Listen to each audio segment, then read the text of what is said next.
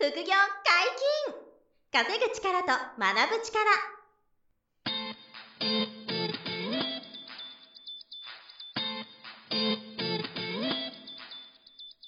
この番組は稼げるようになりたいを叶える副業アカデミーの提供でお送りいたします。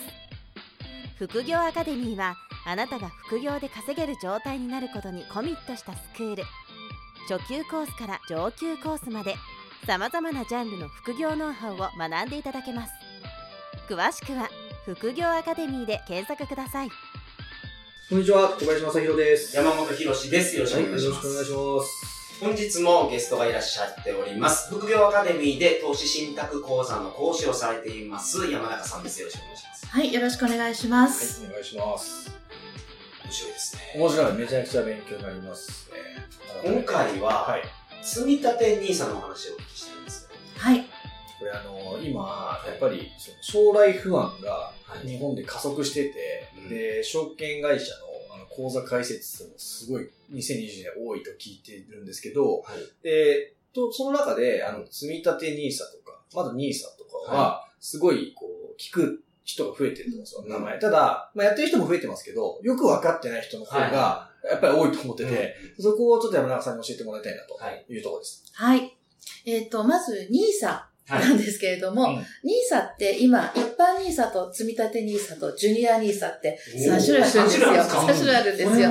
あ、ジュニジュニア NISA 僕も知らないです。え、けど。なんか、子供積立て NISA っていうのよく聞きませんえそうですね。はいはい。積立 NISA は絶賛金融庁が押しているので、あ押しているので、押積立 NISA 推しです。はいはいはい。で、一方で、ジュニア NISA というのは、ややこしかったんですよ。とてもとても。うんなので、2023年にはもう終了することになりました。なるほど。うんなので今、駆け込みでやってる人はいますが、はいまあ、ちょっと将来的にはなくなるので、はいまあ、残ってくるのは一般 NISA と積立 NISA の2択となります。なるほ一般 NISA の方が実は歴史が長くって、もともと一般って名前がつかずに NISA といえば、いわゆるに一般 NISA だったんですよ。うんで、一般 NISA って、あの、そのままローマ字になってくると分かりにくいんですが、はい漢字で書くと、少額投資非課税制度ってなってるんですよ。なので、それはわかりやすい。そう、ちょっと分かりやすいですよね。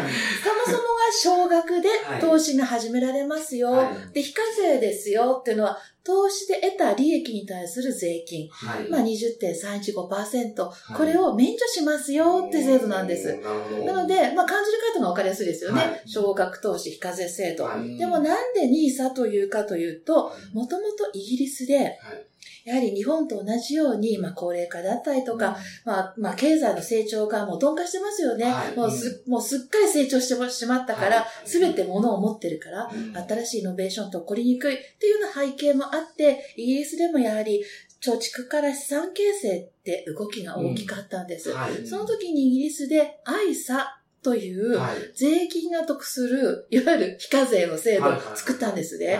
これがものすごくヒットしたんですよ。はいいろんな方が使うようになって、いわゆる投資に向けるお金が増えたので、は日本がしめしめこれはいいぞと。うんじゃあイギリスの制度を持ってきたらいいんじゃないかって言って、はイギリスの ISA にはい日本の N をくっつけて、まさかのーそんないろいろあったんですね。日本の色なんですか？そうなんです。日本の L なんです。でも、ジャパンの J の方が良かったじゃないか、はいなんて言われるんですが、そうすると G さんになるのでちょっとあんまり良くないんじゃないか、みたいな、は あるとかないとかいう話もあるので、いずれにしてもまあ輸入物です。いはいはい。で、その NISA というものを使ったんです。うん。じゃあ、うん NISA って何ですかというと、まあ一つの口座だと思っていただければはい。いいと思うんですが、うん。その口座の中で投資をすると、うん。ある一定期間、運用益が非課税。はい。NISA は今5年。うんはい。で、その口座にお金を入れられる上限が決まっていて、はいはい現在は年間120万円まではい。決まってるんです。はい。NISA でいいんじゃないかって始まったんですけれども、実はその中でいくつか変遷があって、はい。この NISA がですね、ちょっと金融機関があまりいいように使わなかったんですね。例えば、どのように使ったかというと、高齢者の方に、あの、毎月分配金が出るような、はい。まあ、評判の悪い、まあ、投資信託があったんですが、はい。そういったものをこう、無理に押し付けみたいなところも若干あって、はい。金融庁がちょっと怒っちゃったんですよ。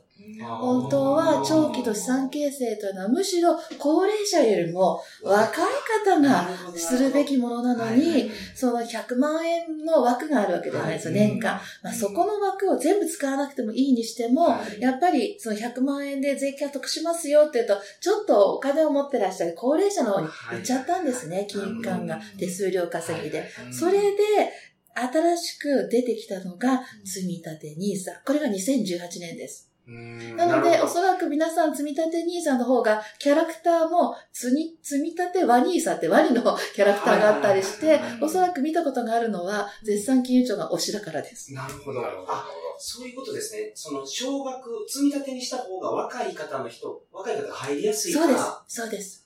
そうなんです。で、積み立てにすることによってはいはいはい、利益も出やすくなりますし、で、積み立て NISA にすること時に、やはり一般 NISA よりもより良いものに金融庁は変えてきてるんですね。はい。例えば、運用益の非課税期間がは、一般 NISA は5年のところはい。20年しました。20年、はい。そんなに伸びたんですか？伸びてました。うん。もう相当なお金を作れるんですね。はい。で、20年ですし、一般 NISA は120万までなんですが、ちょっとこの金額だと、普通の方が聞くとね、え、年間120万って高いよねって思っちゃうかもしれないので、40万まで下げたんです。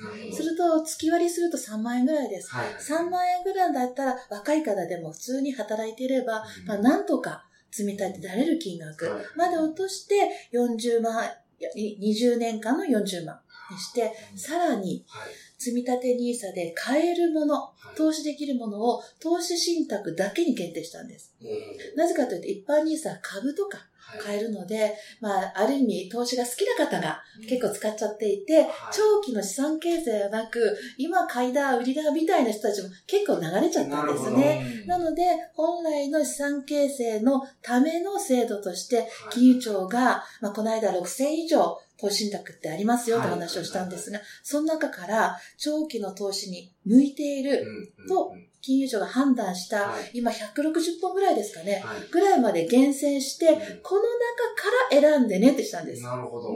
なので6000本からするとだいぶ選択肢が確かに。す縮まって分かりやすくなっています。なので、ここの裏にあるメッセージは、より若い方に長期で、積み立てで、今からすぐに始めてねって、変なものに入らないように、はい。ある程度、ある程度絞ってから、目が散らないですからねはい、大丈夫よ。まあ、それでも160%ありますけど。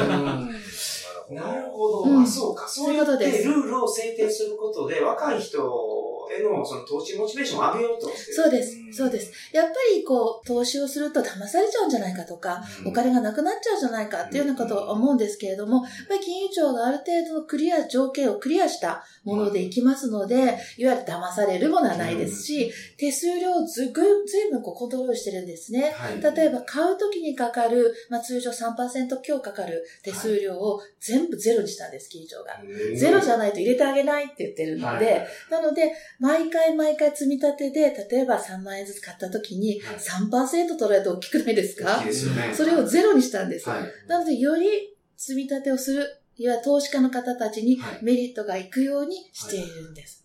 すると、金融機関からするとはい、儲からないんです。そうですね。どんなに儲けるか。で、信託報酬も安いもの。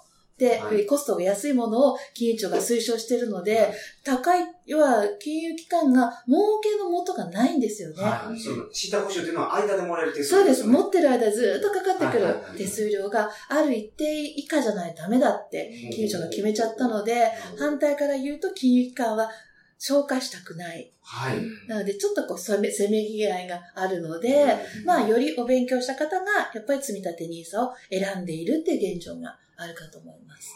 うんこれ聞いたら、積み立て NISA を選ばない理由がないです。ないですよね。ないでしょうね。20年間非課税ってすごいですね。すごいですよ。すごいですよ。うん。で、40万円。はい。年間40万40万なので、まトータル800万。うん。ですよね。マックス40万かけ20年で、はい800万まで、あの運用する資金を投資元本として元本として、そこから出た利益に対して原則もう非課税ということですね。大きいですよ。すね。20%の税金が取られるのと取られないのは。通常の個別銘柄の株のトレードがね、利益取れるとその20%、実にね、うん。引かれちゃいますから、まあ、それでもあの、個人の所得とか法人税より低いんで、はいまあ、税率は悪くないんですけどね、うん。キャピタルゲインのそのまあそうで20%すね。税金は。うん。でもそれもないと。うん。非課税だから、まあ、積み立てできる人は、ね。そうですね。まずそこは、みんなが20歳以上だと誰でも作れる口座ですから、持っといた方がいいんじゃないですか？はい。で、よりたくさん投資をしたい方はまた別のことをすればいいので、うんまず1個そこをね、持っとけば。悪い話じゃないです。ど。で、20年非課税ですけれども、はい。20年引き出しができないわけではないので、はい。例えば10年後に引き出してもいいし、はい。まあ5年後に利益が出ても十分だなと思ったら引き出してもいいので、うん。その辺の流動性は非常に高いですから、引き出しの時にだから手数料がかかるから、証券会社は、うーんと、引き出しの時に若干手数料かかるものもあります。はい。かからないものの方が多いです。え？はい。なので、証券会社としてはたくさんの方にうんやっていただければ利益はうん当然ながら出ああ、ます。なるほど、なるほど。うん一つ質問なのは、あの、一般 NISA と積み立て NISA は、両方はできずにどっちかだけとかになります。そうなんですよね。そうですねです。どちらかだけ。そうなんですかうん120万と40万で160万かっていうわけではなく、はい40万だったり、あはい積み立て NISA だ積み立て NISA。うん一般 NISA、一般 NISA。うんで、ここでもやっぱりちょっと、えっと、2023年にうんまた大きな改正があるんですね。はい。で、一般 NISA がよりややこしくなります。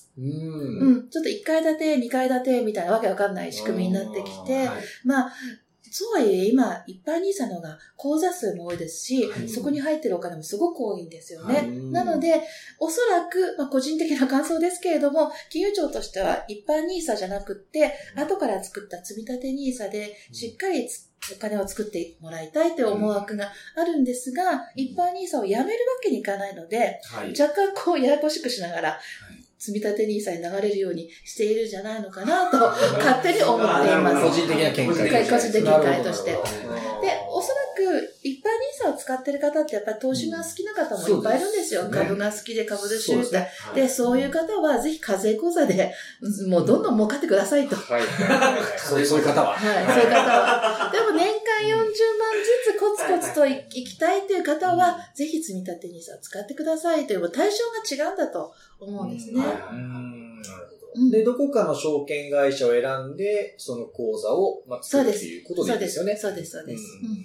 で、なんかその一般とか特定口座とか、なんかあの辺っていうのはどうどうなってるんですか？その証券会社で口座を作る、そのさ一番ベースはどうなるんですか？積み立てまあ、基本的に証券会社に、まあ、入ってって、口座を作りたいですと、まず特定口座を作ります。はい。特定口座っていうのは銀行の普通預金口座みたいなものなので、うんまあ、そこを作ると。うんそれ空っぽでも全然いいんですけれども、はいまず一回そこ、まあ同時に作られてしまうんですね。うんそれと同時に積み立て NISA の口座を作りたいです。はいまたは一般 NISA の口座を作りたいです。という申請をします。うんと口座ができるんですけど、うん NISA はさっき言ったように一般か積み立てかどちらか一個しか作れないし、うん。はい。まあ非課税というメリットがあるので、まあ住民票とか、ちょっとプラスアルファのペーパーを出して、はい。で、税務署が確認をして、うん。この人あちこちに口座持ってないぞとか、うん。非課税口座持ってないかって確認をしてできてきます。なので、一回特定口座っていうのはそこで運用するとうん。税金がかかる。でも、うん。NISA 口座は税金がかからない。はい。で、まあ、口座をこう二つかな、まあ、持つようなイメージですかね。うんんこんな感じです。その一般 NISA の口座を持ってる人が、途中から積み立て NISA に変えることができるんですかできますあ。けれども、これは暦で行かなきゃいけないので、はい2020年度をは一般 NISA してたら、は2021年から積み立て NISA にしたいですってし、はい申請をしなきゃいけないんですよ。なるほど。申請をしないと、はいうっかりしてると2021年もは新しい NISA 口座ができるんです。要は、口座って毎年新設なんですね。はいはいはい。だから、一般 NISA2020 年バージョンがあって、で、年末に終わると1月1日に、一般 NISA2021 ができるんですよ。はいはいはい。うんなので、だいたい11月ぐらいがだいたいデッドラインなんですが、はい証券会社さんに、私は次は積み立て NISA でお願いしますっていうところが聞けないんです。なるほど。うっかりすると、2021年バージョンの一般 NISA ができちゃうので、はいそうすると1年間は積み立て NISA 作れませんってなります。基本的に1月から12月そうです。1の周期月から12月の周期です。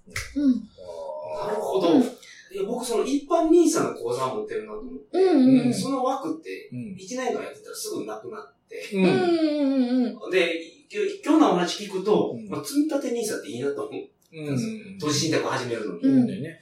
うん。だからそうすると来年は、あの、に今2020年なんで、2021年の積み立て NISA は、あの、動けば変更はできるんですね、変更あなできます。変更できます。全然何もわからないまま、うん。一般ニーサがあの120万まで非課税って、おこれ得やと思ってたうん。ので、こんな仕組みやったんですね。はい そうです。で、一般 NISA はね、金融機関がめっちゃキャンペーンしたんですよ。口座開いてくれたら2000円クオカードみたいな感じで。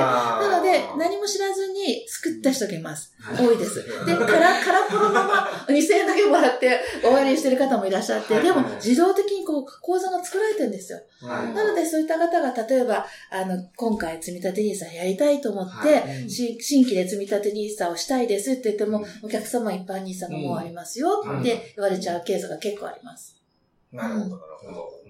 うんなので、なんだろう、あとは積み立て NISA ってサービスがやっぱり証券会社によって違うんですね。はい。品ぞれが違うから、例えば証券会社によっても、あの、積み立て NISA 口座開きたいんです。160本の金融庁のおすすめがあるんですよねって言っても、いや、うちで扱ってるのはこの1本ですみたいな。えところもありますなるほど。4種類しかありませんとか、はい一方で全部、ほとんど全部扱う、全部はないですけれども、はいほとんど全部扱ってますよっていうのはネット証券。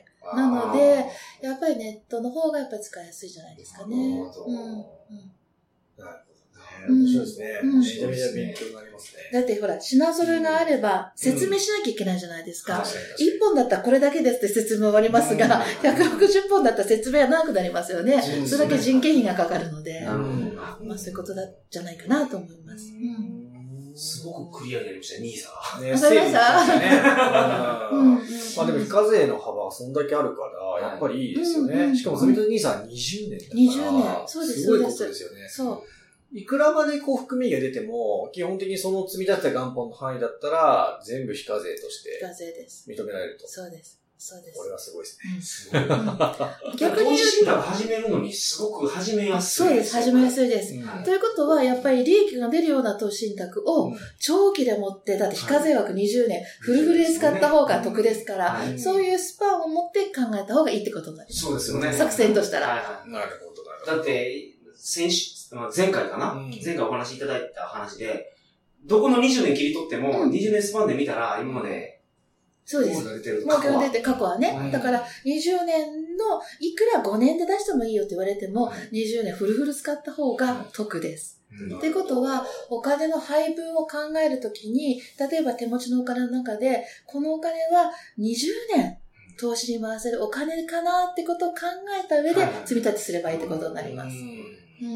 でも、月だから3万ちょっとですもんね。3万マックスだって、だからもっと、あの、抑えてもいいわけですよ。全然もう1万とか5000でも1万でも全然。5000うん。うん。いいですよね。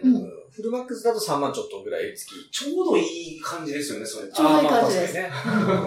なんかその余剰資金っていうか、あの、あの、普通に働いてれば多分出せるお金です。うんはいそうですね。うんまあ、浪費を抑えれば、大体の方はね、月1万から3万ぐらいは積み立っていけるんじゃないかと思いますけどね。うん、いけると思いますよ、うん本当に。なので、まあそういったところもまあかなり練られているじゃないですかね。なるほど。40そういう万メッセージがあったんですね、うんその兄さんには。うんで、あと、国のメッセージってね、あの、あまりこう、斜めで見ないで、ある程度素直に受け止めたいはい。まっすぐ素直に受け取ったりとか。うんまずはあの、なんだろう、うや、うやむやにしてそのまま受け取るってわけじゃなくて、うん考えた上できっと何かメッセージがあるんだなと思った方がいいんです。なるほど。うん。なぜかというと、やっぱり日本は人口もこれから減っていくし、大体のものはみんな持ってるし、何か国家イノベーションにどんどん産業が大きくなっていくって可能性も少ないし、っていった場合には、やっぱりに日本の、まあ、例えば定期預金の金利って、日銀が決めるじゃないですか。基準の金利を。なので、日銀がコントロールするってことは、どんどんどんどん上がるってことは、なかなか難しいわけですよ。はい。国債の返済もありますから。はと思ったら、やっぱり直接投資って言いますけれども、いい会社にできるだけ皆さんがお金を回して、経済を回した方がいいというメッセージがあるわけなので、うん、そこを私たち騙されちゃいけないわ、みたいにはい思っちゃうよりは、ある程度それは20年のせっかくの国民の権利の非課税枠があるんだったら、使おうと思った方が、私はいいと思います。うんに。大変勉強になりいやまし、た。勉強になりますね。わかりやすいですね。ぜひ、こうね、見出していただきたいですね、これは。はい。本日も大変お疲れ様はい、ありがとうございました。副業解禁、稼ぐ力と学ぶ力、そろそろお別れのお時間です。お相手は小林正宏と、山中伸恵と、山本博史でした。さよなら。さよなら。さよなら。この番組では皆様からのご質問を大募集しております副業に関する疑問・質問など副業アカデミーウェブサイトポッドキャストページ内のメールフォームよりお送りくださいませ。